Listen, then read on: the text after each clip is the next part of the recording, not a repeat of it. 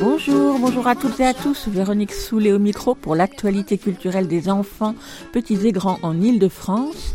Une émission pour tous les adultes qui n'ont pas oublié qu'ils ont d'abord été des enfants. Chaque semaine, écoute, il y a un éléphant dans le jardin vous fait découvrir artistes, créateurs, initiatives, médiations qui offrent aux enfants de quoi nourrir leur imagination et leur curiosité. En tout cas, ce qui nous semble original, réussi, intéressant, avec des reportages, des chroniques, des interviews, des lectures, concoctées par les chroniqueurs de cette émission et moi-même.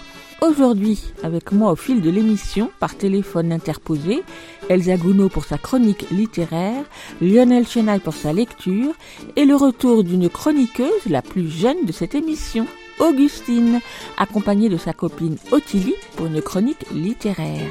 Et comme chaque semaine, nous déplorons sans fin le maintien de la fermeture des lieux de culture, de cinéma et de spectacles vivants, et attendons avec beaucoup de colère leur réouverture pour vous présenter des créations pour le jeune public.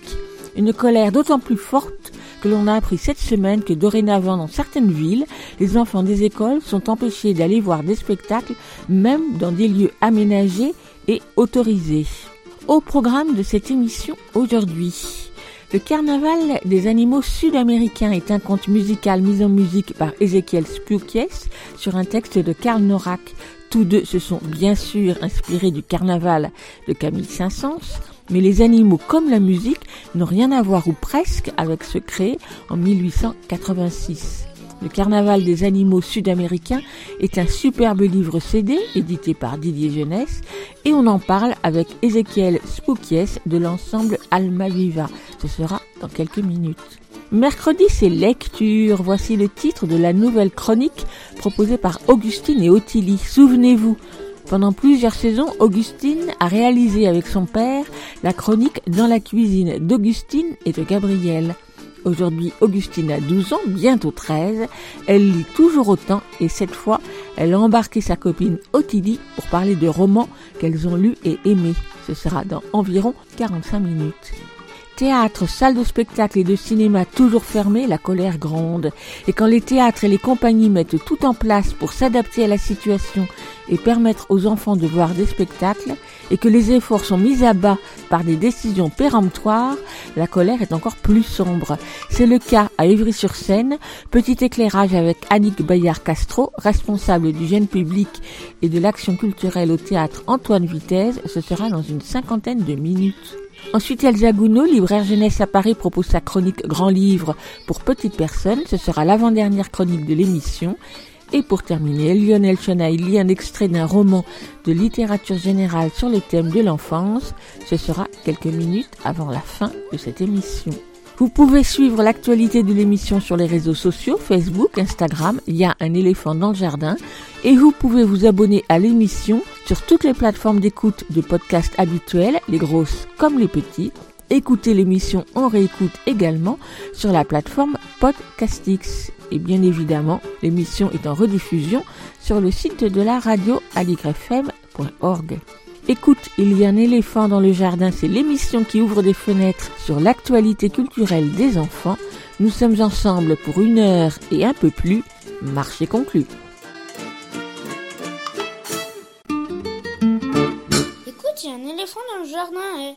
Pas de nouveautés discographiques cette semaine, mais comme le printemps des poètes 2021 a commencé le week-end dernier, on démarre l'émission avec une poésie mise en musique. Oh, pas très originale la poésie, plutôt un best-of des écoles maternelles, maintes fois chantée ou récitée de toutes les façons, mais interprétée par le duo Sotte Salta sur une musique de Linda Edgeo, elle prend une toute autre allure. C'est la fourmi de 18 mètres, enfin la fourmi de Robert Winsnos, dans une version que vous avez certainement déjà entendue dans cette émission, mais moi je ne m'en lasse pas. Elle est extraite du CD Comme c'est étrange du duo Sotte Salta paru chez Victor Melody l'année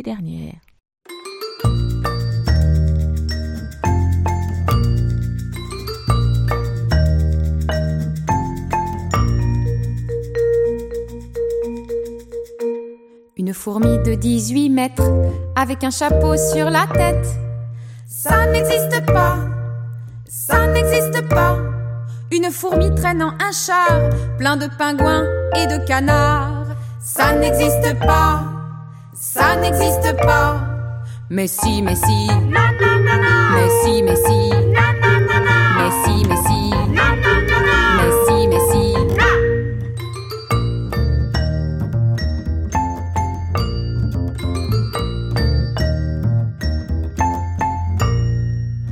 Une fourmi parlant français, parlant latin et javanais. Une fourmi parlant français, parlant latin et javanais.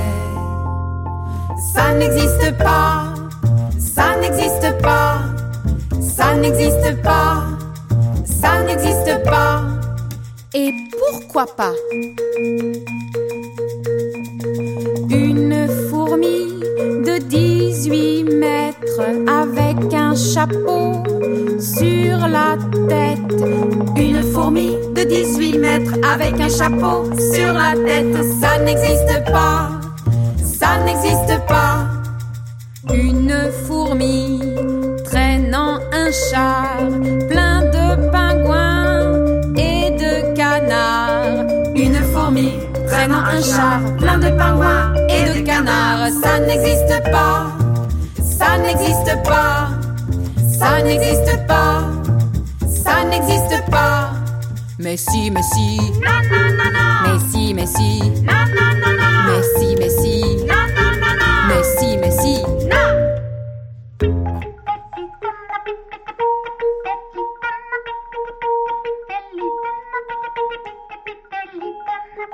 Une fourmi parlant français, parlant latin et javanais. Une fourmi parlant français, parlant latin et javanais. Une fourmi parlant français, parlant latin et javanais. Ça n'existe pas, ça n'existe pas, ça n'existe pas. Et pourquoi pas C'était donc La fourmi de Robert Desnos par le duo Sauté Salta. Vous écoutez Aligre FM sur 93.1. Vous l'écoutez Aligre FM 80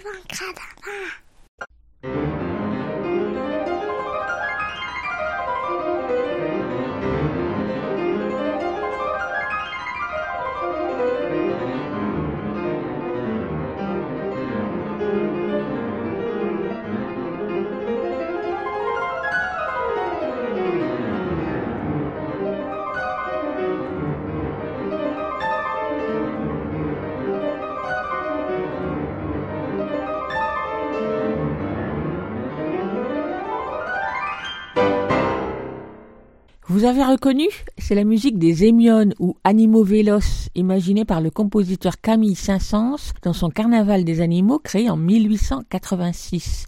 Il y a aussi le lion, l'éléphant, les poules et coqs, les kangourous, les fossiles.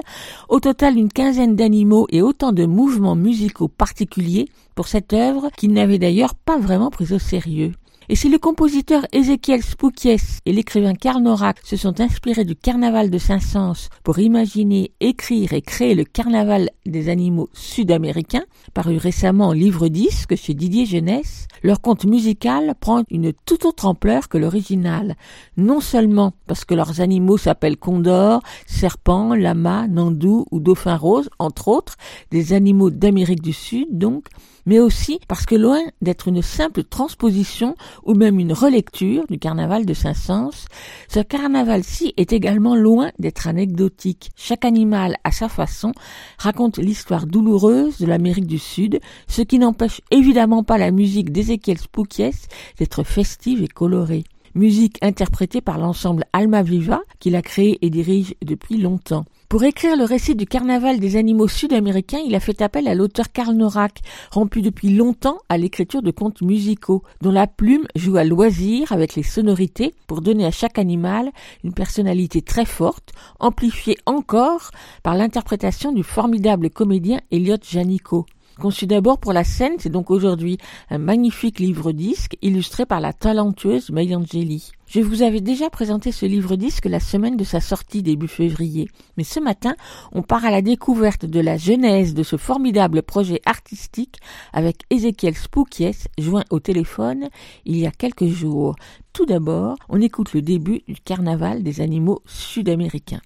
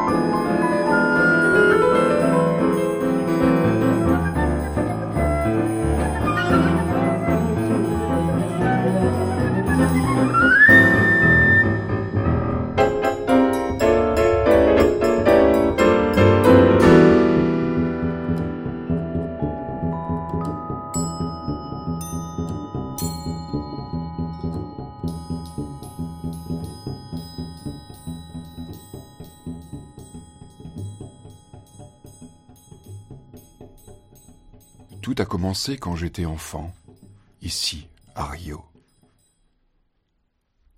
Je me souviens que la première fois que j'ai entendu un moustique me demander Ne bouge pas J'ai un peu soif, je vais te piquer.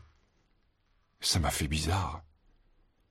Lorsqu'une vache en mâchant de l'herbe m'a dit Et toi, est-ce que tu aimes aussi la philosophie? Ou encore quand mon vieux chien qui n'aboyait plus m'a confié en soupirant J'en ai marre de me promener dans le parc. Je veux aller au cinéma. Je pouvais entendre par magie ce que disent les animaux. Puis j'ai grandi et j'ai tout oublié pendant tant d'années. Mais bien plus tard, un jour, j'ai vu soudain foncer sur moi un immense condor.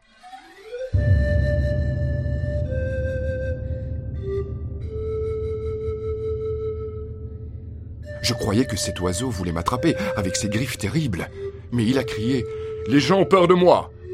Il y a de quoi. Mon bec est si pointu que je pourrais écrire mon nom sur le soleil. Mais je suis seulement venu te chercher. Ne crains rien. Là, il m'a saisi et m'a soulevé au-dessus du sol. Ah, Rio, vue d'oiseau, c'est beau. Et ce condor, quelle élégance Le battement de ses ailes, on dirait du violoncelle.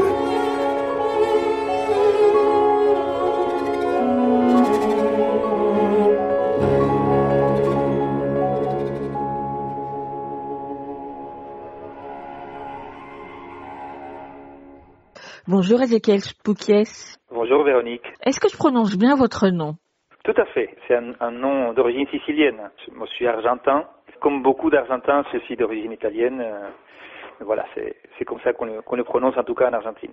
Vous étiez déjà venu à la radio présenter euh, d'autres spectacles musicaux, mais ça fait un petit moment, donc je suis bien contente de, de vous entendre. Et donc aujourd'hui, c'est autour du Carnaval des animaux sud-américains, qui est à la fois un concert sur scène et depuis quelques semaines un livre CD paru chez Didier Jeunesse.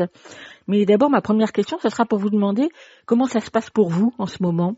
Bon, malgré tout, ça se passe bien dans la mesure où euh, on a quand même beaucoup de, de projets en cours, des choses, on, on, on- disons, la créativité n'arrête pas.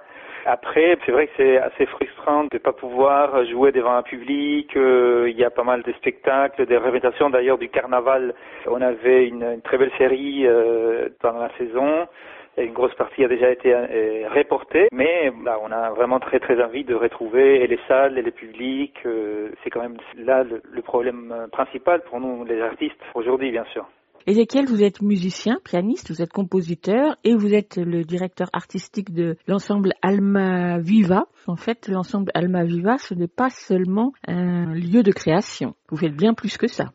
L'ensemble Mamaiva est à la base un ensemble de musique de chambre euh, à géométrie variable dont l'objectif est de faire connaître la musique euh, classique et contemporaine de l'Amérique latine et un lien avec l'Amérique latine, j'ai dit euh, un lien c'est aussi parce que on a fait appel souvent à des compositeurs européens, français en particulier, pour composer pour nous autour de cette thématique latino-américaine. Donc en même temps, l'ensemble est un ensemble qui joue de la musique existante, mais qui fait beaucoup des commandes d'œuvres nouvelles à des compositeurs et on s'intéresse aussi à tout ce qui est un lien avec la scène, c'est-à-dire qu'en plus de faire des concerts où c'est purement musical, on fait aussi souvent des spectacles avec une dimension scénique et pour le coup on travaille soit avec des metteurs en scène, avec des comédiens, parfois avec des danseurs, des plasticiens. Donc quelque part on a aussi un petit un fonctionnement de compagnie finalement.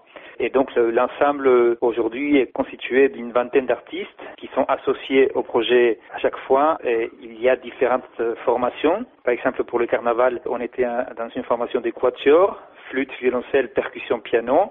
Et on a avec nous Elliot Genico, comédien, et on a travaillé, bien entendu, avec euh, une metteuse en scène, Lina Blanchet, avec euh, une euh, scénographe, Bénédicte Joly, avec un créateur lumière, James Sango. C'est des équipes artistiques et donc c'est à, ce niveau-là que j'ai dit, euh, on, a un petit peu un fonctionnement aussi de compagnie.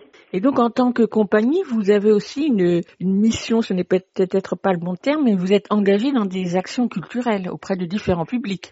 Vous avez raison, en fait, c'est pour nous vraiment une mission. Quand on parle d'Almaïva, on, on, dit on a trois missions. La première, celle que j'ai citée avant, c'est-à-dire la création et la commande d'œuvres nouvelles. La deuxième, c'est justement cette dimension de travail avec d'autres disciplines artistiques pour faire des créations scéniques. Et notre troisième mission, c'est celle de se rapprocher des nouveaux publics. Dans ce sens-là, l'action culturelle, le fait de travailler auprès des enfants en particulier, des jeunes, est vraiment quelque chose qui définit Almaviva. C'est un petit peu dans notre ADN de travailler sur cette sensibilisation des nouveaux publics.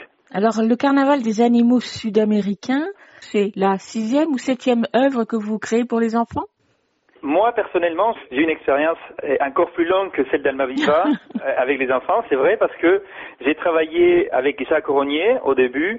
J'avais fait un premier livre-disque qui s'appelait Disque d'abord, puis livre-disque qui s'appelait L'Arbre à musique.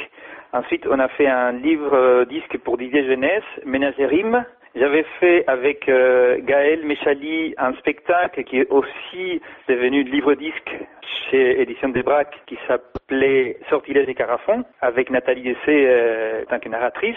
Et avec euh, Alma Viva, j'ai composé et on a fait sur scène aussi Le Petit Bonhomme de Buenos Aires, Hombrecito, et on a fait aussi un, opéra pour enfants qui s'appelait Gabriel et Gabriel. Mmh. Pour le coup, n'a pas été enregistré, mais qui a été aussi un spectacle qu'on a créé avec l'ensemble Viva. Alors j'ai perdu le compte, mais effectivement, ça doit être au moins le septième euh, spectacle, euh, production que j'ai fait pour les enfants.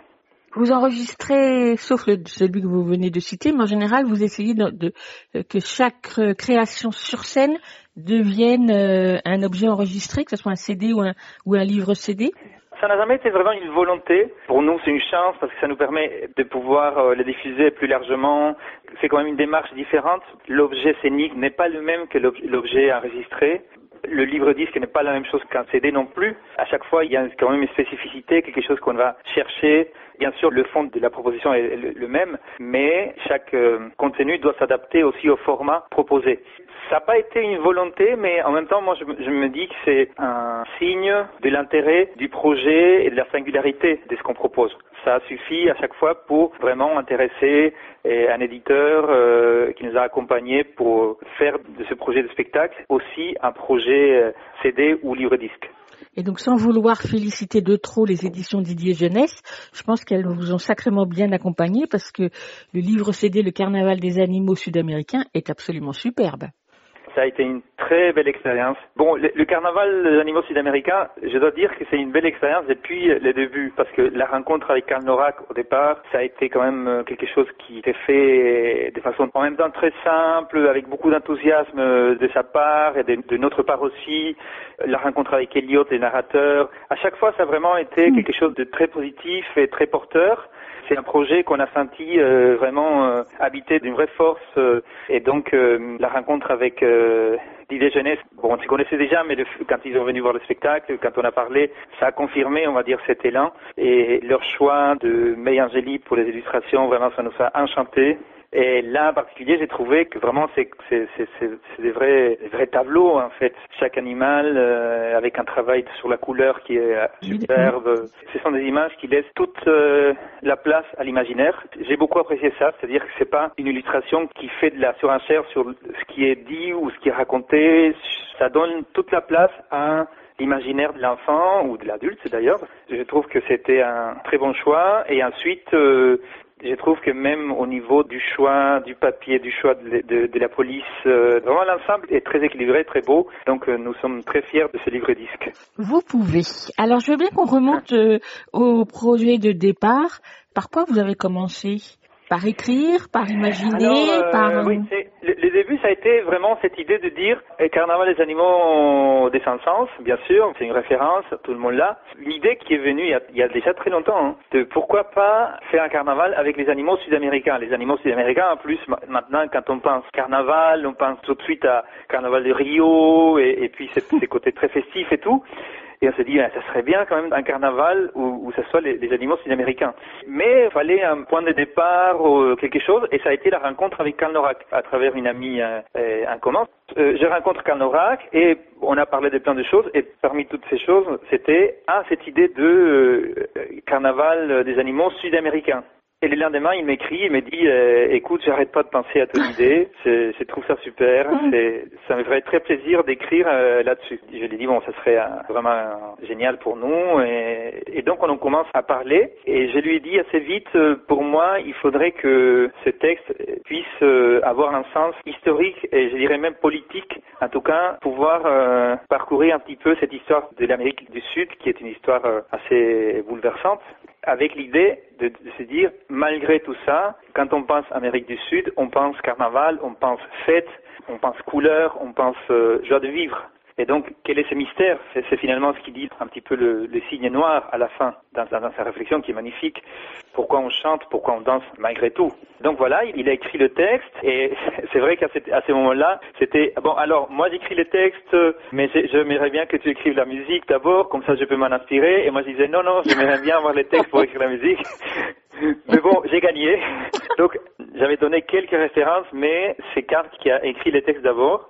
Je lui avais aussi donné un livre que j'apprécie énormément, qui s'appelle Les veines ouvertes d'Amérique latine, qui est un Mhm. livre, on va dire, d'histoire politique assez dense, assez, assez fort de Eduardo Galeano, un écrivain de Uruguay. Et lui, il a beaucoup aimé, en fait, ce- cet ouvrage et il me dit que ça l'a beaucoup touché, beaucoup inspiré. Pourquoi vous vouliez que le texte soit là d'abord?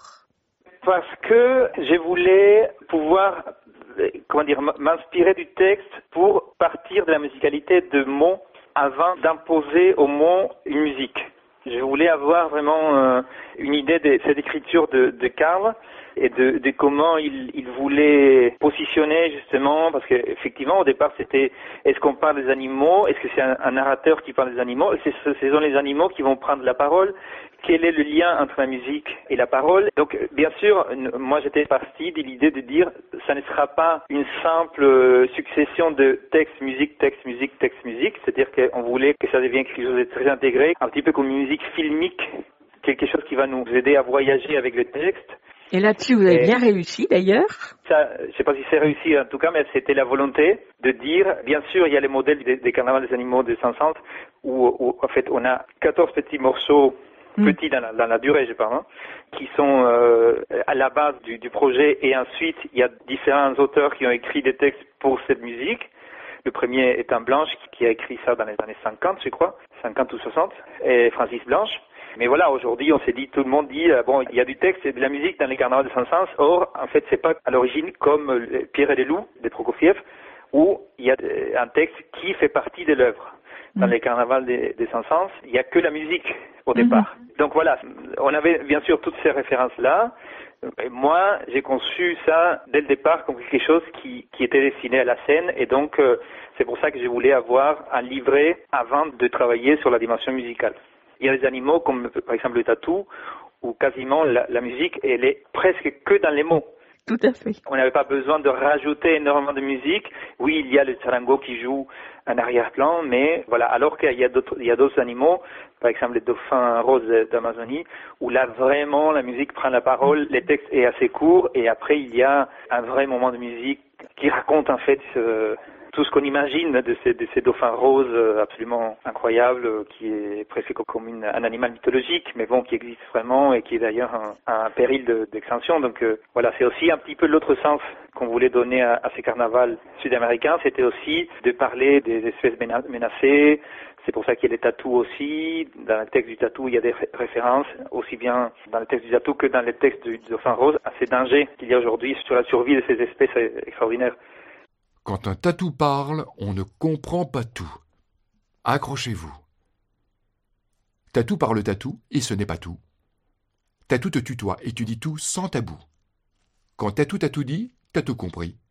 Moi, Tatou, j'ajoute, je ne t'ai pas mon âge, l'âge d'être un tatou tatoué. Sur mon pelage, il est écrit Maman Tatou. Et t'as ton cœur tout doux en pensant à Maman Tatou. Elle m'a tout donné, a travaillé partout, subi tout. Pauvre Maman Tatou. Un jour, ça arrivera, me disait-elle. Pesticides et tout ça. Alors plus de tatou, plus du tout. Mais même si t'as tout raté, t'es pas rien, t'es tatou. Et si t'as tout ton temps, t'as tout ton temps avec des chants tatou sans tabou et ne chante qu'avec le cœur qui fait tatoum. Tatoum, tatoum, tatoum, tatoum, tatoum. Elle a tant rêvé, maman tatou, que tout soit doux dans ma vie de tatou. J'ai tout dit. T'as tout entendu? T'as tout eu? Chante ça partout en tatou à ton tour. Tatou veut dire amour. Vous écoutez Aligre FM sur 93.1. Vous l'écoutez Aligre FM 80 Un extrait du Carnaval des animaux sud-américains, texte de Karl Norak, dit par Elliot Janico, musique interprétée par l'ensemble Alma Viva, composée par Ezekiel Spoukies, avec qui nous poursuivons notre entretien. Alors je trouve que Karl Norak, pour en rester sur le texte, a réussi un très très bel équilibre, bon non seulement au niveau de l'écriture, mais sur le récit, c'est-à-dire entre ce que vous vouliez dire de l'histoire de l'Amérique latine et donc des références que vous lui avez données, et d'en faire quand même des textes qui sont à la fois euh, légers et très chaleureux. C'est tout à fait, en fait, cette euh, capacité, ce talent qui a, qui a Karl de, de pouvoir parler des choses graves, des choses sérieuses, toujours avec légèreté, avec humour, et je trouve que c'est essentiel parce que ça ne servirait à rien d'avoir du pathos hein, ou un texte qui, qui en fait euh, serait dramatique ou, ou quelque chose comme ça. Je pense que c'est ce qui réussit très bien, c'est de pouvoir euh, nous dire des choses qui, qui sont profondes, qui ont du sens, qui ont un poids, me le dire avec poésie, avec légèreté, et, et donc euh, ça effectivement c'est une vraie réussite. Ezekiel Spouquet, est-ce qu'en quelques phrases, vous pouvez nous présenter l'histoire du carnaval des animaux sud-américains On a imaginé euh, un personnage euh, qui est un enfant ou un adulte euh, qui, se souvient de son enfance et qui a la capacité de comprendre le langage des, animaux. Et donc le condor, qui est le l'animal mythique de l'Amérique du Sud, c'était d'ailleurs un dieu pour les Incas, vient le voir et lui demande de parcourir l'Amérique du Sud pour euh, inviter tous les animaux à un grand carnaval qui est une fête de la réconciliation. Et il dit quelque chose de très beau, c'est donner l'exemple aux humains de comment on doit en fait euh, retrouver euh, cette amitié, se vivre ensemble. Il va partir à la rencontre du serpent, du lama, du jaguar. Et il y aura d'ailleurs un, un animal qui n'en est pas un, c'est l'or. Parce qu'on voulait avec Karl, ça c'est- ça, c'est une idée de Karl, il a dit il y a un animal qui n'est pas un animal dans les carnavals des Saint-Saëns, c'est le- les pianistes. Et donc il a dit on va voir euh, l'or qui se cache sous la terre. Il y a des chasseurs d'or, donc euh, il joue avec cette idée de l'or est un animal qu'on chasse beaucoup. Le personnage, il va réussir à rassembler tout ce monde dans un grand carnaval à Rio à la fin de l'histoire. Donc, bien sûr, il y a la, la fin heureuse, euh, comme il faut. Mais euh, effectivement, à chaque fois qu'il rencontre les animaux, les animaux lui parlent et lui racontent, euh, comme dit le texte, leur joie et leurs blessures. Alors, une fois que vous avez eu entre les mains le, le livret, donc, de Karl Norak, comment vous, Ezekiel, vous avez travaillé? Alors, il y a eu des choses qui sont venues assez assez vite. Par exemple, un des premiers morceaux que j'ai composé, c'était le Dauphin rose, parce que ça m'a beaucoup inspiré. Et parce que j'avais aussi une idée musicale assez claire de ce que je voulais, avec une espèce de samba lente, un, petit peu euh, aquatique. Et ensuite, euh, vraiment, j'essayais de répondre à, à chaque animal, et en même temps, en faisant référence à la région de l'Amérique du Sud d'où il vient, par exemple, les lamas, qui se trouvent plutôt du côté de la cordillère, j'ai utilisé des instruments de cette région, des types de mélodies propres du folklore euh, du, du, Pérou, de la Bolivie. Ça, c'est un exemple, mais pour, par exemple, pour les nandous, qui est un animal qui se trouve plutôt en Patagonie, en Argentine, dans la Pampa, j'ai utilisé euh, le bombo et un rythme qui s'appelle le malambo, c'est un rythme typique de cette région et donc euh, il y a tout un jeu à chaque fois, beaucoup de références cachées L'objectif, bien sûr, c'est pas que celui qui écoute euh, soit, au courant de chaque rythme ou de chaque euh, instrument, mais en même temps, je pense qu'on sent bien que à chaque fois, il y a cette référence à la musique de la région d'Amérique du Sud, euh, d'où vient l'animal dont on est en train de parler. Comment voulez-vous parler avec ces sortes d'autruches, les fameux nandus? J'ai tenté de poursuivre un de ces animaux véloces qui courent nuit et jour. J'ai pu attraper quelques mots dans le vent. Pourquoi je cours? Je sais pas. Pourquoi les autres courent-ils? Je sais pas. Nous, nandus, nous courons depuis toujours. Pour aller où? Je sais pas. Il paraît que la liberté est toujours devant. Et la police derrière. Qu'est-ce qu'on a fait pour courir ainsi? Rien. Mais on a peut-être, peut-être pensé quelque chose. Peut-être dit les mots qu'il ne faut pas. Ou fait pipi sur les bottes d'un officier. Mais moi, personne ne mourra. Nous viendrons au carnaval. Compte sur nous. Nous savons courir de joie, nous aimons les notes qui filent et la musique quand elle court aussi vite que nous.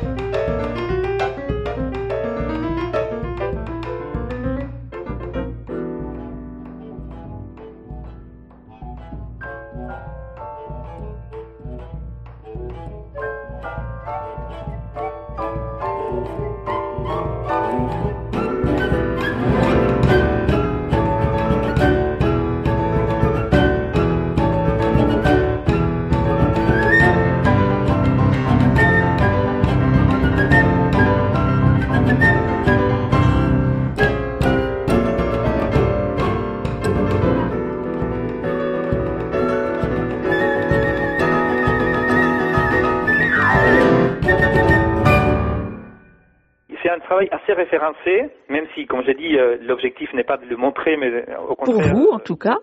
Ouais, voilà, pour moi, il est, il est référencé. Et ensuite, euh, voilà, j'ai j'ai travaillé euh, en me laissant porter par l'inspiration d'une part et par, euh, comment dire, être toujours à l'écoute.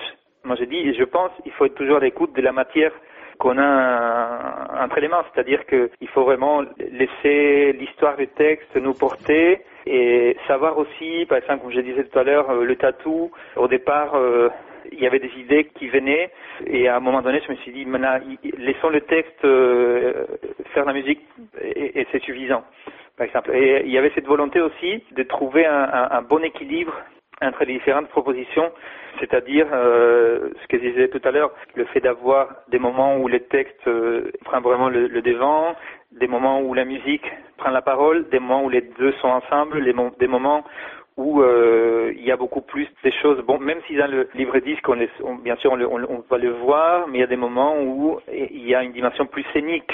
Ézéchiel, comment vous avez choisi les animaux? Parce qu'en fait, ça colle pas vraiment avec ceux de Saint-Saëns. C'était un, un, processus relativement long parce que au départ, on s'est retrouvé avec une liste de 45 animaux. Chacun avait apporté en fait des animaux qu'il avait envie d'avoir et on en avait 45 en tout.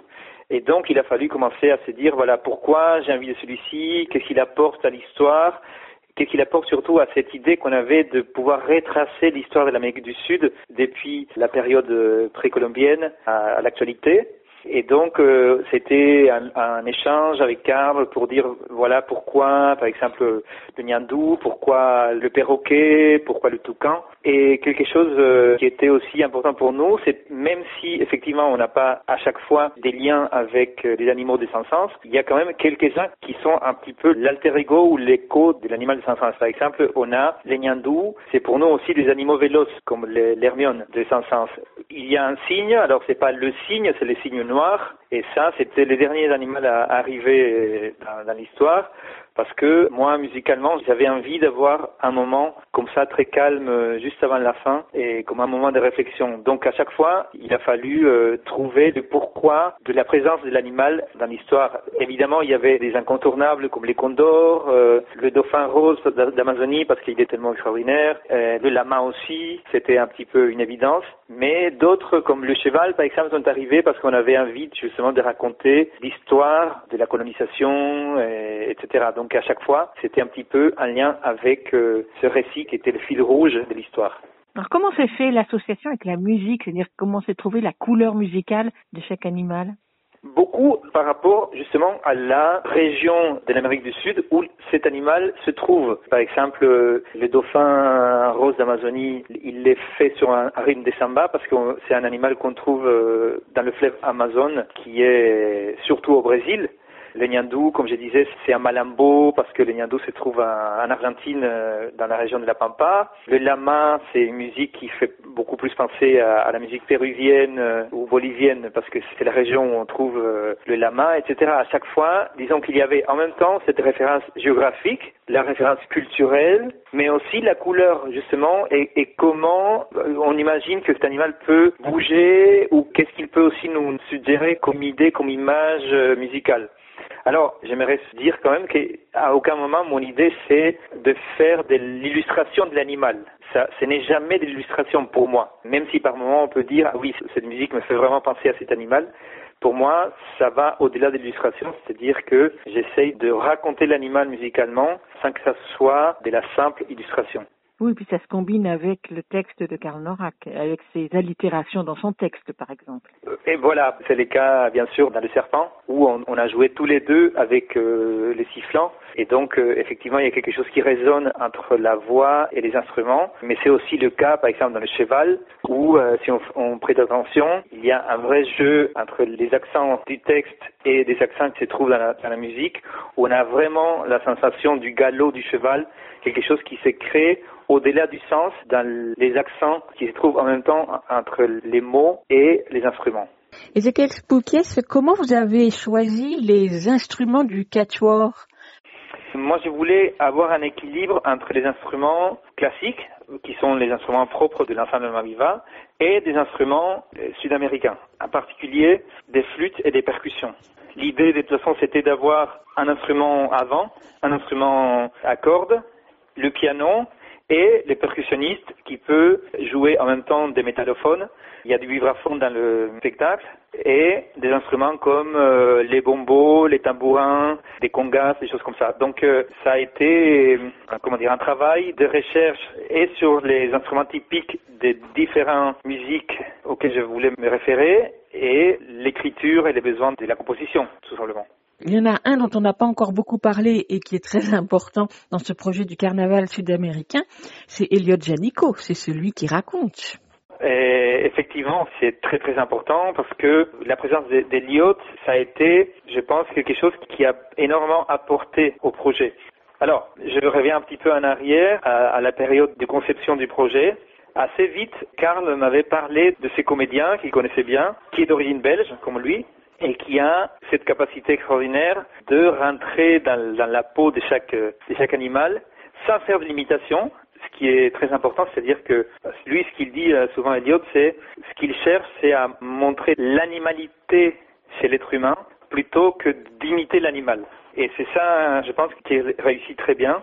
Et donc la présence d'Eliot, qui est un ancien de la comédie française, hein, c'est quand même un, très très grand comédien, Il a apporté vraiment au, au projet quelque chose d'extrêmement fort. euh, c'est un virtuose vraiment de- du jeu et c'est un grand comédien. Et donc, euh, effectivement, il, il a cette capacité de nous faire, euh, je veux dire, voir avec, avec les oreilles. C'est-à-dire que ce n'est pas un récitant, c'est vraiment un comédien. Il incarne complètement les animaux ou, euh, ou le narrateur. C'est exactement ça. Et je pense que ça, ce que vous venez de dire là, c'est quelque chose qui a été beaucoup euh, travaillé avec euh, Lina Blanchet, la metteuse en scène, au départ, parce que justement, c'était pas évident. Il fallait trouver la bonne façon de faire. Et ils ont justement pas mal euh, discuté de cette dimension-là, de narrateur ou, ou vraiment comédien. Et effectivement, les choix a été de vraiment incarner chaque animal, puisque justement l'i- l'i- l'idée de Descartes, c'était de donner la parole aux animaux. C'est ça, je pense, euh, un peu la réussite du travail d'Eliot, c'est d'incarner chaque personnage et de le faire avec euh, beaucoup de finesse et beaucoup de poésie aussi. Se répéter, c'est très dangereux. Voilà un perroquet qui tremblote des plumes. Pourquoi donc? Si quelqu'un dit quelque chose qu'il ne faut pas dire sur le grand quelqu'un, le dictateur, très dangereux. Je répète, si quelqu'un dit quelque chose qu'il ne faut pas dire sur le grand quelqu'un, le dictateur, très dangereux. Paf Je le répète, paf, devant les policiers. Je peux le redire et paf, devant les policiers, paf Je peux le répéter. Ou après mon repas de cacahuètes, cacahuètes, ça c'est bête, ça c'est bête. Je le répète et paf Ça c'est bête, dictateur, je le répète, ça c'est bête, dictateur, horreur Dictateur menteur, dictateur tueur, menteur, à mort, à mort, dictateur, je le répète et paf, devant les policiers, paf, devant les policiers, dictateur, menteur, tueur, dictateur, menteur, tueur, à mort, horreur, horreur, horreur Alors je n'ai pas pu voir la création sur scène, euh, c'était l'année dernière, je crois, si je ne me trompe pas. En fait, il y a eu euh, une création, la création c'était en 2019 et on a fait une reprise d'une semaine en janvier 2020. Et la tournée devait commencer presque tout de suite après et évidemment avec la situation du Covid, on n'a presque pas pu euh, jouer. Comme je disais, on avait une petite trentaine de dates prévues sur la saison. Heureusement, pour l'instant, toutes les dates ont été reportées à l'année prochaine, donc pas annulées, mais on attend de pouvoir euh, les rejouer à nouveau. Alors je n'ai pas pu y assister et donc je, ne sais, je me demandais en écoutant le disque euh, comment Elliot Janico est sur scène, comment il se présente et du coup comment vous êtes passé de la scène au disque pour, euh, comme vous disiez tout à l'heure, que c'était deux choses différentes. Quelle a été la réflexion qui vous a mené de la scène à l'enregistrement et au livre disque Sur scène, Elliot a beaucoup travaillé sur le corps. Il y a des gens qui m'ont demandé d'ailleurs, est-ce qu'il est danseur? Alors, il n'est pas danseur, mais il a cette énorme capacité, euh, c'est-à-dire que dans le livre disque, on l'entend rentrer dans la peau des animaux, mais sur scène, on le voit aussi le faire. Et donc, c'est ça qui est assez extraordinaire. Je pense que ça s'est fait très naturellement pour le livre disque, c'est-à-dire que il a dit je veux être assis, il était assis sur une chaise haute, et donc il a vraiment joué, bien sûr, avec euh, ses mains, avec euh, son visage, mais je pense qu'il a vraiment concentré tout sur le travail euh, dans la voix et dans l'incarnation à travers le son. Et c'est ça que j'ai trouvé aussi très réussi. Et on l'entend d'ailleurs quand on entend le- l'enregistrement, et c'est qu'il a une quantité de nuances et des, façons de, de jouer avec sa voix qui est tout à fait extraordinaire. Tout à fait, tout à fait. Alors Ezekiel Spokes, on n'a pas présenté les musiciens. Oui, on a une très belle équipe euh, sur le plateau avec euh, Monica Tarerano aux flûtes. Elle joue euh, pas moins de sept flûtes différentes et elle joue aussi du charango. Monica est d'origine argentine, c'est la flûtiste officielle de, de, de l'ensemble Moiva, membre fondatrice d'ailleurs de, de l'ensemble. On a ensuite euh, Joanne Matali, violoncelliste, et Maxime Echardour, percussionniste. Joanne, dans le spectacle, elle, mais pas dans le livre disque, elle chante aussi. Et puis euh, Maxime, euh, il joue euh, des instruments classiques, comme je disais tout à l'heure, euh, vibraphone, euh, gong euh, et d'autres instruments, on va dire, de percussion classique, et aussi des instruments de percussion sud-américains comme le bombo, les tambourins, et, moi au piano, bien sûr. Donc c'est un quatuor qu'on a souhaité associer, surtout dans la version scénique, beaucoup à la, à la dimension jeu aussi. C'est-à-dire que sur scène, on n'est pas juste des musiciens qui accompagnent l'histoire, mais l'idée c'est qu'on est vraiment intégré au récit et qu'on fait vraiment partie de la narration de ce, qui est en train d'être raconté. Ezekiel Spokes, quelles sont les questions que vous vous posez pour créer pour le jeune public Ou est-ce que vous en posez ou est-ce que vous ne vous en posez pas? Oui, oui, je m'en- pose bien sûr. Déjà, il y en a une que je m'en pose pas, c'est je ne suis pas en train de m'interdire des choses parce qu'il s'agit de, de parler aux enfants. Je pense que les enfants sont en capacité d'entendre beaucoup plus des choses que certains adultes euh, veulent le croire. Et j'essaye justement de pas infantiliser l'enfant. J'essaye d'être toujours dans une démarche justement de surprise et de découverte. Et j'essaye aussi de trouver un peu l'enfant à moi pour essayer d'imaginer ce qui pourrait parler aux enfants. Alors, je ne sais pas si ma réponse est claire. Oui, si, tout à fait. Non, mais parce que c'est une vraie question, c'est-à-dire que moi je me souviens par exemple, ça, ça date maintenant, mais du premier livre disque que j'ai eu, qui était un, vrai disque euh, euh, quand j'étais enfant. D'ailleurs à l'époque, on n'en avait pas beaucoup euh, en Argentine, c'était pas comme aujourd'hui ici où il y a pléthore de, de, de choses et propositions. Et je me souviens que j'avais écouté ces deux disques que j'avais des centaines de fois. Hein. J'étais vraiment complètement immergé dans l'imaginaire, je, voyais tout, j'imaginais tout. Et donc, euh, il y a cette capacité de l'enfant à imaginer, à, se raconter des histoires, à, visualiser des choses, qui pour moi euh, fait un énorme terrain de jeu, je dirais. J'essaye d'avoir toujours présent ce souvenir à moi quand j'écris. J'aurais dit, parce que je pense que c'est important, quand j'ai fait aussi bien au Brecito que là, le carnaval, quand j'ai travaillé moi en tant que compositeur, à aucun moment je me dis, ça, ça va être trop compliqué pour les enfants, par exemple. Je parle musicalement. Hein. Je me dis pas, ah, ça, ça, ça sonne euh, trop contemporain ou trop dissonant ou euh, ça non, parce que je pense que justement les enfants ont cette capacité à se laisser porter par l'histoire parce qu'il est en train de raconter. Ce qui compte pour moi, c'est que la musique serve le texte.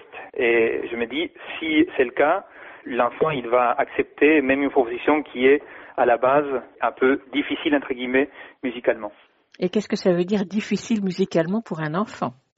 Alors pour un enfant, pas grand-chose, mais pour un adulte, souvent mmh. c'est par exemple des choses qui sont, je sais pas, trop compliquées, trop dissonantes, trop contemporaine, entre guillemets. Et je pense que souvent les enfants ont moins d'a priori par rapport à ce type de choses. Et comme j'ai dit, tant que la musique sert l'histoire, d'ailleurs je me souviens l'autre jour, on attendait euh, la réaction d'un petit qui parlait du, carnaval et qui disait qu'il avait beaucoup aimé euh, la musique du serpent parce que on dirait que la musique parlait comme le serpent. C'est joli. C'est très beau. Et, d'ailleurs, euh, c'est un des morceaux où on a vraiment travaillé sur des modes des jeux très contemporains. Il n'y a presque pas de, de, entre guillemets, musique au sens que, que la, souvent la, les gens l'entendent.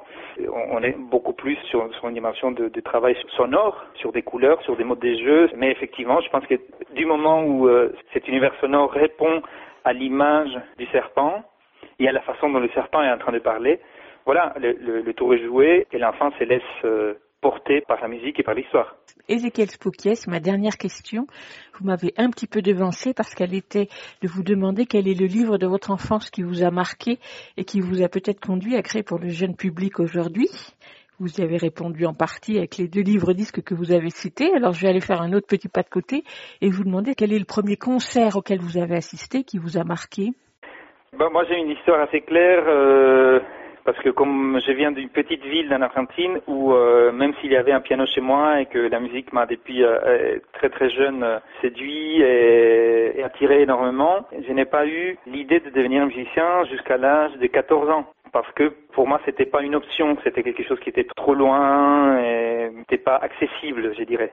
Et quand j'avais 14 ans, euh, il y a l'orchestre symphonique de la région qui est venu euh, dans, dans, ma ville d'Argentine. C'est une ville euh, au nord de Entre Rios, une région du nord de, de l'Argentine. Et donc j'ai entendu l'orchestre et j'ai été mais complètement subjugué et ça m'a tellement tellement ému, tellement mobilisé que je me suis dit en sortant de ce concert, je veux devenir musicien. Et Mais... voilà.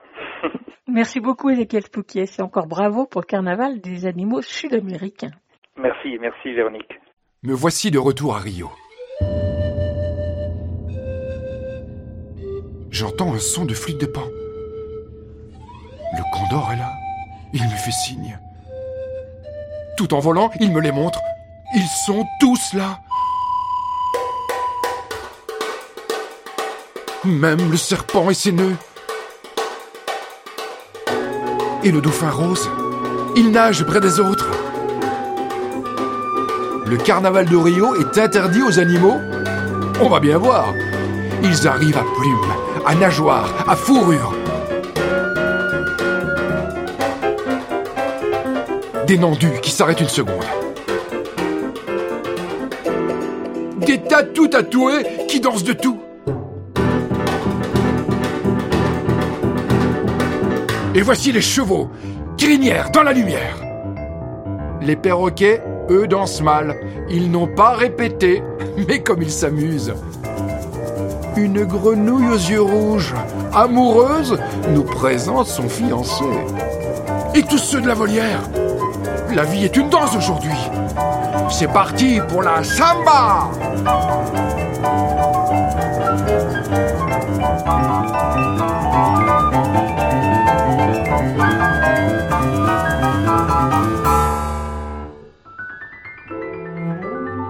La demoiselle lama sautille.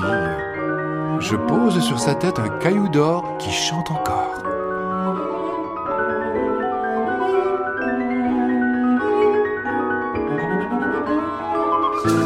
Des écoles de samba arrivent. Des enfants aussi. Ils viennent faire la fête jusqu'à ce que la nuit oublie d'être nuit. Les bras et les pattes se lèvent ensemble. Les sourires et les cœurs. Allez, venez avec nous. Que ce soit beau comme un final. Le carnaval des animaux. Sudamericanos. Le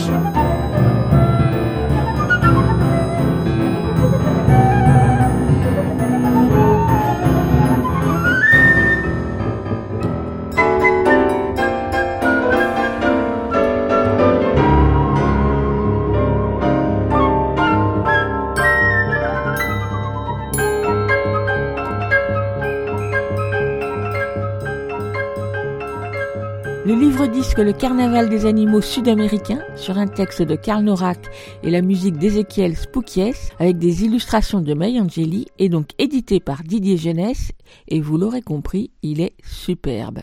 Vous écoutez Aligre FM sur 93.1. Vous l'écoutez Aligre FM 80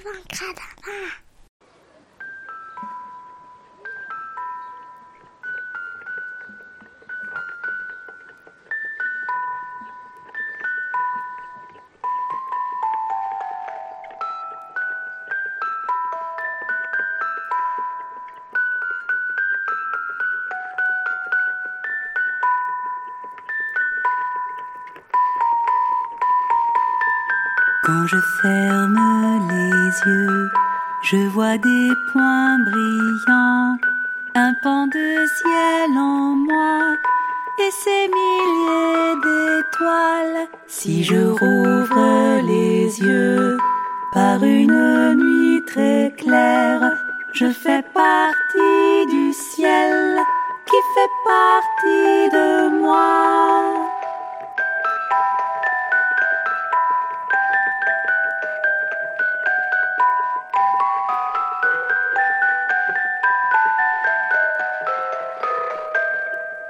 Je ferme les yeux, je vois des points brillants, un pan de ciel en moi et ces milliers d'étoiles. Si je rouvre les yeux par une nuit très claire, je fais partie du ciel qui fait partie de moi. Ba-da-dum, ba-da-dum, ba-da-dum, ba-da-dum, ba-da-dum,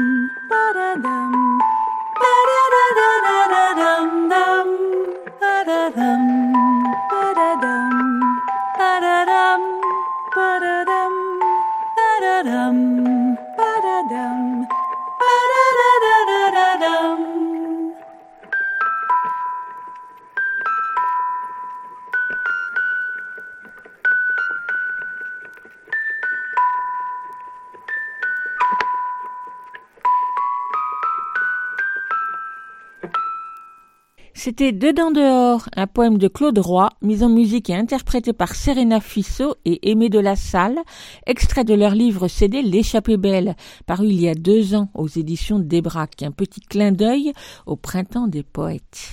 Vous vous souvenez d'Augustine? Pendant plusieurs saisons, Augustine a présenté une chronique hebdomadaire avec son père dans la cuisine d'Augustine et de Gabriel pour parler des romans qu'elle avait lus. Augustine a maintenant 12 ans, bientôt 13, elle lit toujours autant et elle a embarqué sa copine Ottilie pour vous proposer la chronique Mercredi, c'est lecture. Aujourd'hui, c'est leur première, on les écoute.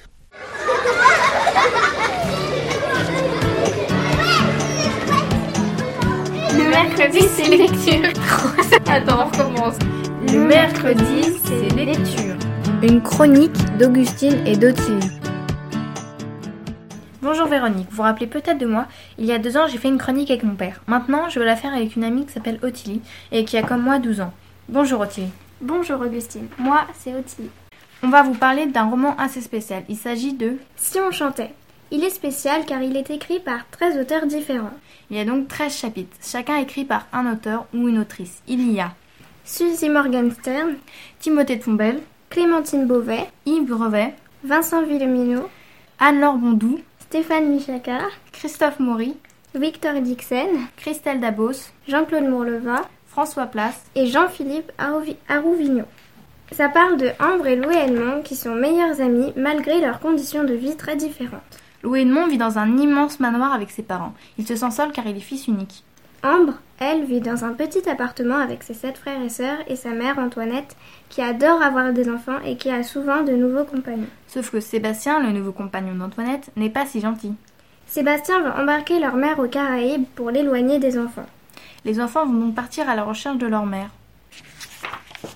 Les bénéfices de Si on chantait seront renversés au secours populaire français afin de favoriser l'accès à la culture pour tous. Donc nous allons vous faire une lecture du début du roman.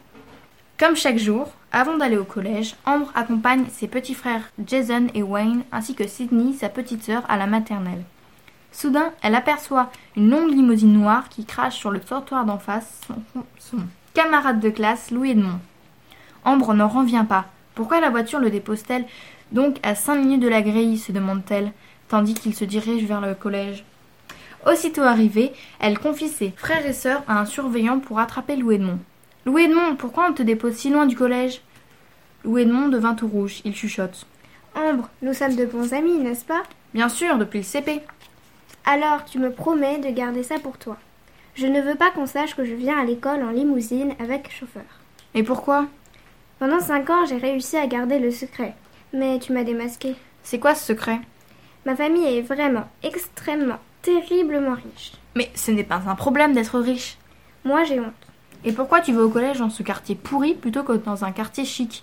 C'est une question de tradition. Mon grand-père y est allé, ensuite mon père et maintenant c'est mon tour. Et puis je l'aime notre collège.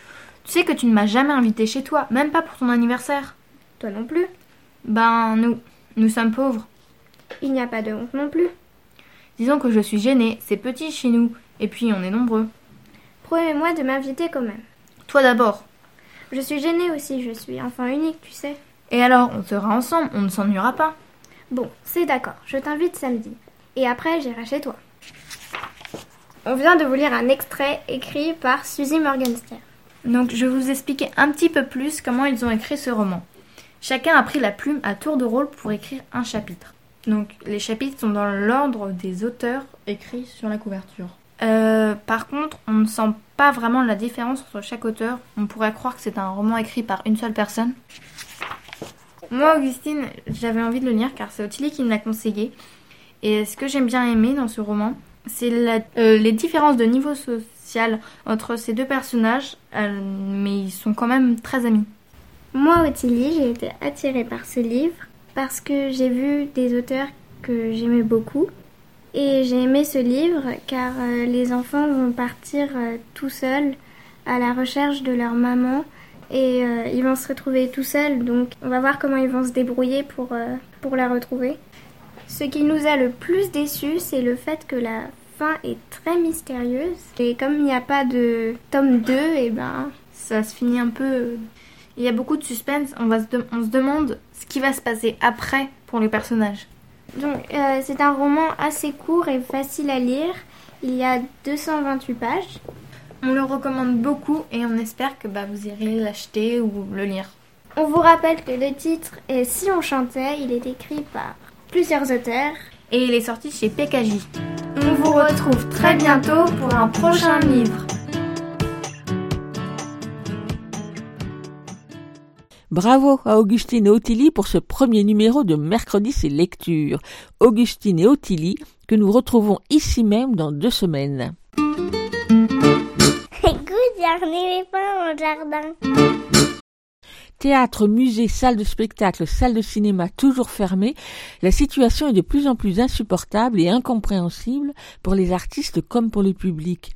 Pourtant, les théâtres tentent de s'adapter à la situation et multiplient les initiatives pour permettre aux enfants des écoles de continuer à voir des spectacles. Alors, quand un inspecteur d'académie refuse toute sortie culturelle des élèves sans donner de raison valable, il y a de quoi mettre encore plus en colère l'équipe du théâtre. C'est le cas à Ivry-sur-Seine, au théâtre Antoine Vitesse, où j'ai joint en début de semaine Annick Bayard-Castro, programmatrice jeune public et chargée d'action culturelle. Annick Bayard-Castro, vous êtes responsable des services jeunes publics au théâtre Antoine Vitesse à Ivry. J'ai appris tout récemment que les enfants ne peuvent même plus sortir des écoles pour aller voir des spectacles dans des lieux dédiés spécialement à la situation actuelle, c'est ça? Oui, tout à fait, euh, puisque nous avions un spectacle dans le cadre des chemins du théâtre qui était programmé au mois de mars, donc les petites géométries de la compagnie jusqu'au Mama qui s'adressait aux petits de maternelle. Comme on ne peut pas les recevoir au théâtre, on avait établi une collaboration avec euh, la direction des affaires scolaires de la ville pour trouver un lieu actuellement dédié donc au centre de loisirs euh, et dans lequel les enfants peuvent être accueillis. Donc l'équipe technique avait adapté une boîte noire pour pouvoir accueillir ce spectacle et les enfants. Et effectivement, euh, on a appris que l'inspecteur, donc on faisait une position de principe et refusait la sortie, euh, les sorties scolaires à l'ensemble des directions qui s'étaient déjà inscrites, euh, avec beaucoup de bonheur dans cette proposition. Donc on est effectivement extrêmement embarrassé actuellement. On est en train de voir si on peut quand même maintenir des choses, mais c'est vrai que c'est très compliqué de mettre les directeurs aussi dans cette position malgré la bonne volonté et des équipes et des artistes euh, et des services municipaux, on a beaucoup beaucoup de mal à pouvoir faire cette proposition qui, on le sait bien, euh, touche très largement la majorité des enfants dans les écoles, puisqu'on maintiendra les centres de loisirs, bien mmh. entendu, dans la mesure où la ville y est favorable, mais euh, c'est actuellement extrêmement complexe, voilà, d'essayer de retrouver un peu de dynamique pour mettre en relation les enfants et les artistes et leurs œuvres. Voilà, c'est très très difficile si j'ai bien compris, si j'ai bien suivi dans les différentes villes, en tout cas en région parisienne et même à Paris, les compagnies, les théâtres proposent des spectacles aux enfants dans les écoles ou des écoles? Alors, il y a des lieux où les artistes vont jouer dans les écoles. Ça, c'est encore autorisé. Nous-mêmes, en décembre, nous avons installé euh, une compagnie dans une école euh, avec euh, des, des, ateliers de sensibilisation. Mais là, qui est refusé, c'est clairement la sortie des écoles puisqu'on n'est pas les seuls concernés. Les sorties sont également interdites à Ivry pour la fréquentation de la médiathèque, euh, alors qu'actuellement il n'y a aucun cadre légal hein, qui euh, l'empêche cette rigueur. Voilà, c'est plus une question de rapport de l'institution au texte. Et euh, la décision un peu arbitraire de chaque inspecteur. La situation n'est pas très drôle. La situation n'est pas très drôle et on est extrêmement triste pour les enfants de les voir privés de spectacle depuis maintenant plus d'un an. C'est effectivement, malgré toutes ces énergies, la volonté de chacun, c'est un peu compliqué alors qu'on sait que les enfants sont mélangés dans les écoles, sont mélangés dans les cantines, sont mélangés dans les cours de récréation. Voilà, là, on met en place vraiment des conditions d'accueil extrêmement rigoureuses avec euh, actuellement euh, les, les, attentes en termes et de distanciation, de désinfection, etc., etc. Mais malgré tout cela, on n'arrive absolument pas à avancer. On est plutôt très triste de cette situation actuellement on ne sait pas ce qu'on va trouver comme solution. On va essayer d'imaginer encore d'autres choses. Parce que vous êtes très dynamique sur cette question. Alors ma, ma dernière question sera pour vous demander alors là, j'ai bien entendu que pour le théâtre, euh, le moral n'est pas au beau fixe, mais comment va le moral des compagnies avec lesquelles vous travaillez régulièrement? C'est extrêmement complexe parce qu'en fait, ils sont euh, eux aussi doivent s'adapter maintenant euh, depuis un an s'ils veulent travailler. On sait que cette compagnie, par exemple, qu'on souhaitait accueillir, va travailler quand même au Kremlin Bicêtre dans certaines écoles. C'est un spectacle, voilà, qui est une petite forme, très délicate. Donc il y a aussi toujours le, souci de ne pas abîmer les spectacles. quand on les exporte euh, dans des lieux qui sont pas destinés à recevoir euh, ce genre de forme. Donc c'est aussi complexe euh, pour les compagnies. Et puis bon, évidemment, c'est extrêmement inquiétant pour les artistes parce que derrière se jouent les questions de contrat, de leurs emplois, de leurs salaires. C'est c'est toutes les questions qui sont soulevées actuellement euh, par les revendications des, artistes et des syndicats. C'est une situation extrêmement délicate et, euh, vraiment, euh, malgré l'ensemble des bonnes volontés, on a du mal à avancer sur le terrain parce qu'on n'est pas aidé par les institutions, vraiment pas. C'était donc Annick Bayard-Castro, la programmatrice jeune public et chargée d'action culturelle au théâtre Antoine Vitesse à Ivry-sur-Seine. Toute l'évolution de la situation à suivre sur le Facebook du théâtre. Quant au spectacle programmé au théâtre Antoine Vitesse au mois de mars et déjà reporté de la saison dernière, il y a, il y avait le superbe duo Rosemary Stanley et Dom Lanena, Bird on the Wire, qui auraient peut-être interprété leur reprise de L'Amarelle, Amarellinia de Nazaré Pereira. On les écoute.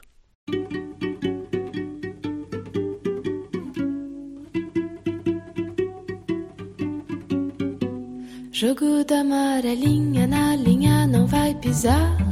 Pé dentro, pé fora, esse pé não vai errar. Jogo da amarelinha é pra menina pular.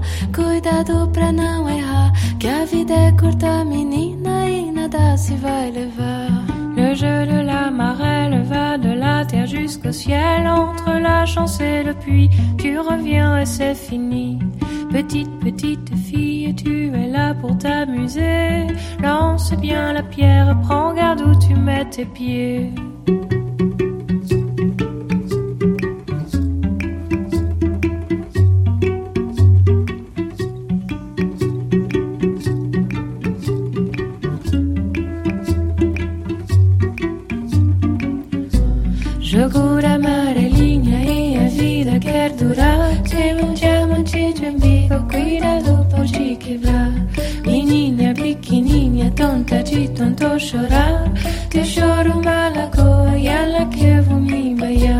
Le jeu de la marelle va de la terre jusqu'au ciel. Entre la chance et le puits, tu reviens et c'est fini. Petite, petite fille, tu es là pour t'amuser. Lance bien la pierre, prends garde où tu mets tes pieds.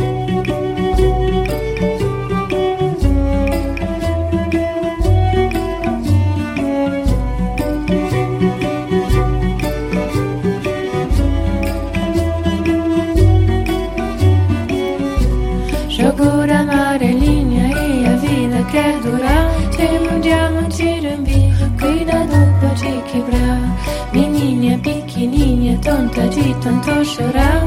Te choro uma lagoa e ela que vou me banhar. Le jeu de la marelle va de la terre jusqu'au ciel. Entre la chance et le puits, tu reviens et c'est fini. Petite, petite fille, tu es là pour t'amuser. Lance bien la pierre, prends garde où tu mets tes pieds. La la ya la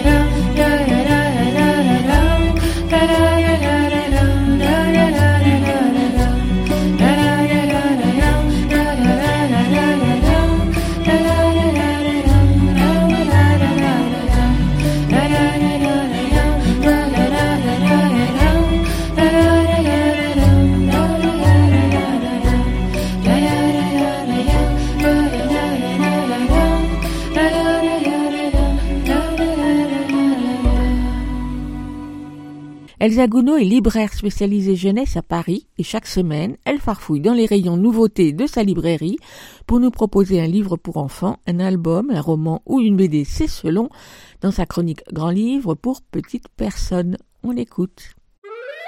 Grand livre pour petites personnes par Elsa Gounod, libraire à Paris.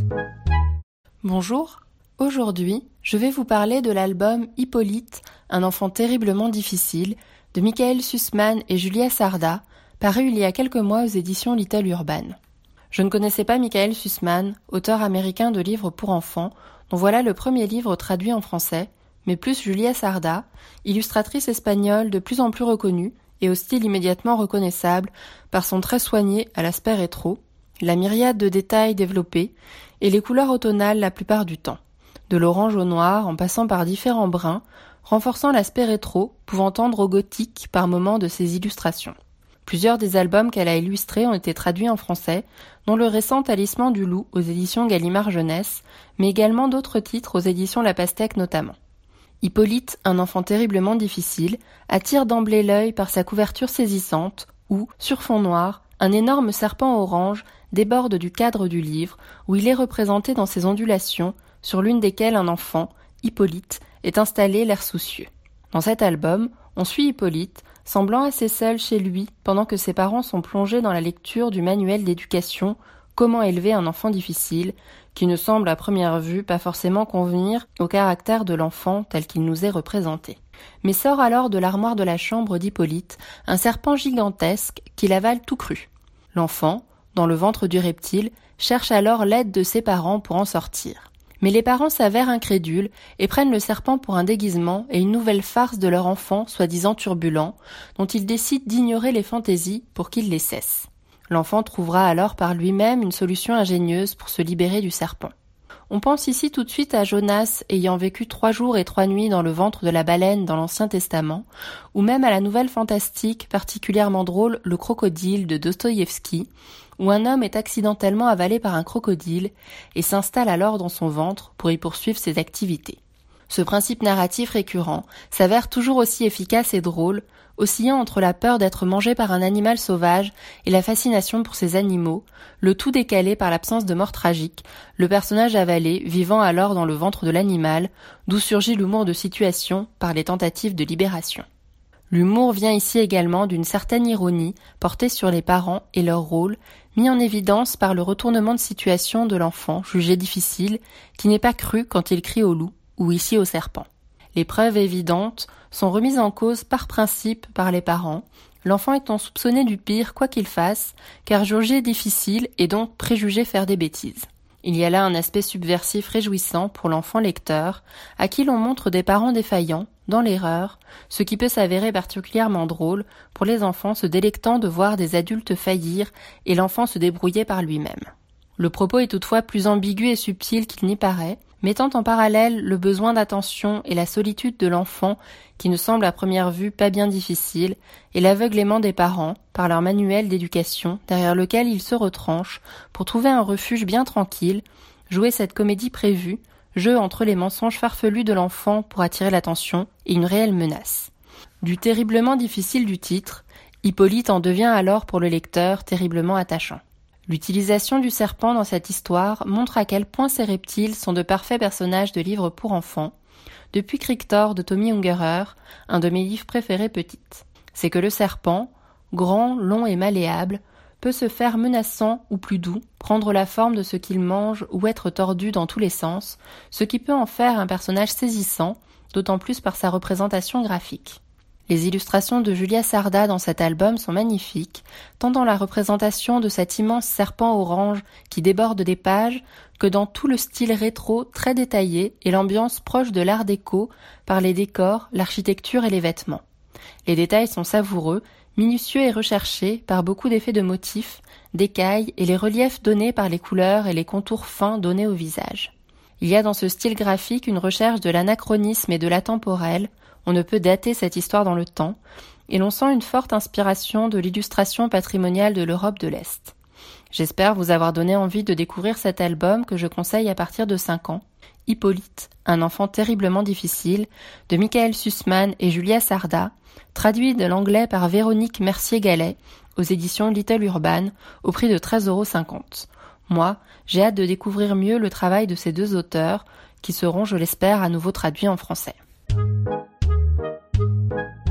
Merci Elsa pour cette rencontre avec Hippolyte, un enfant terriblement difficile, de Michael Sussman et Julia Sarda, un album à découvrir de visu dans toute bonne librairie. Écoutez Aligraphem 94.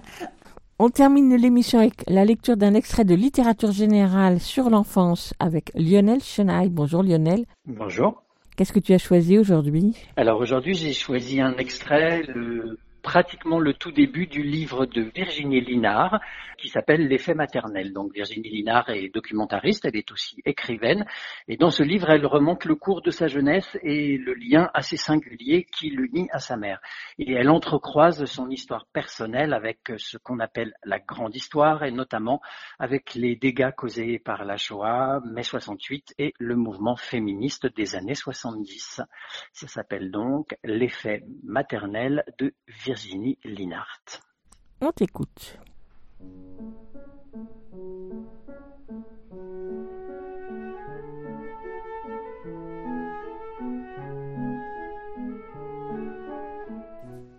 J'ai 11 ans.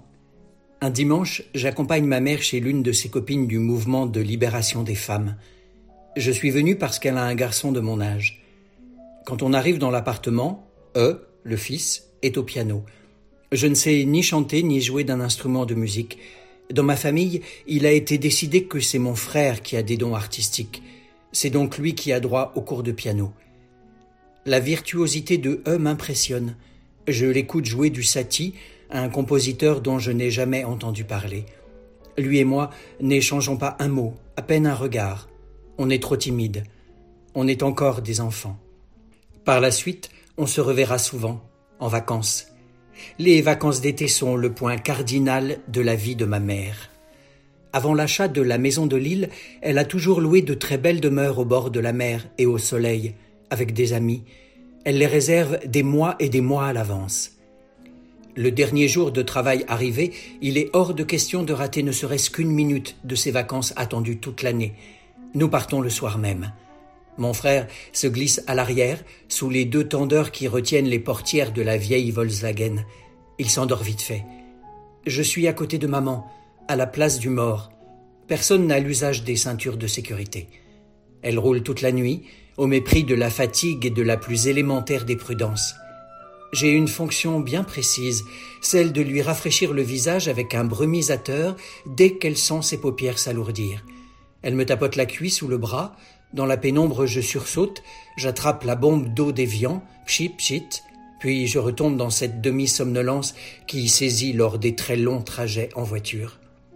Pour se tenir éveillée, ma mère fume sans discontinuer ses fameux Toscani, les cigares des bergers toscans, que je n'ai jamais vu aucune autre femme fumer. Cette traversée nocturne de la France, Paris-Côte d'Azur d'une seule traite, enveloppée dans les volutes de Toscanie et le ronronnement de sa coccinelle, nous l'avons accomplie des dizaines de fois. À l'arrivée, ma mère est exténuée. Elle tient à peine debout, mais elle est heureuse. Les vacances peuvent commencer. Je garde le souvenir de mois de juillet très gai, dans des endroits magnifiques où il fait toujours beau, avec des grandes tablées, une profusion de copains, un flot incessant de discussions, de cris, de rires, de musique. L'hygiénisme n'est pas encore passé par là. Tout le monde boit et fume beaucoup. Le sexe est très présent. Comme je suis encore petite, j'en ignore tout, mais je le perçois. Avec le recul, je le sais. L'été de mes onze ans que nous passons avec la copine du MLF, son fils cadet E, qui joue du Sati, et ses frères aînés qui deviendront à tour de rôle les amants de ma mère, est un été particulièrement réussi. Lorsque mon père nous récupère, mon frère et moi, début août, je ne peux réprimer mes sanglots le long du trajet qui nous conduit dans les Cévennes, que j'aime pourtant tellement. Encore aujourd'hui, mon cœur se serre lorsque je me rappelle la tristesse de sa voix, me murmurant Tu pleures, ma petite fille? C'est si dur que ça de partir en vacances avec son papa? Oui, c'est dur. Parce qu'alors les vacances avec maman, il n'y a rien de mieux. Chaque été apporte son lot de moments magiques dans des lieux extraordinaires. Ma mère reçoit avec le même enthousiasme ses proches et les nôtres. Au fil des années, le garçon pianiste devient l'un des habitués de nos étés. Nous avons grandi, il vient sans sa famille, nos retrouvailles sont toujours d'une franche gaieté. Nous ne nous voyons qu'en vacances. Et nous avons à peine vingt ans quand, dans l'euphorie estivale, nous partageons quelques nuits amoureuses. À la rentrée de septembre, incapable de prolonger la romance comme si cette relation ne pouvait exister en dehors du patronage maternel, je romps sèchement, sans un mot d'explication. À raison, il m'en veut et cesse de se joindre à la joyeuse bande réinventée par ma mère tous les étés. Peu importe. Les uns chassent les autres dans cet incroyable mélange des âges, des personnalités, des caractères qu'elle orchestre avec tant de brio.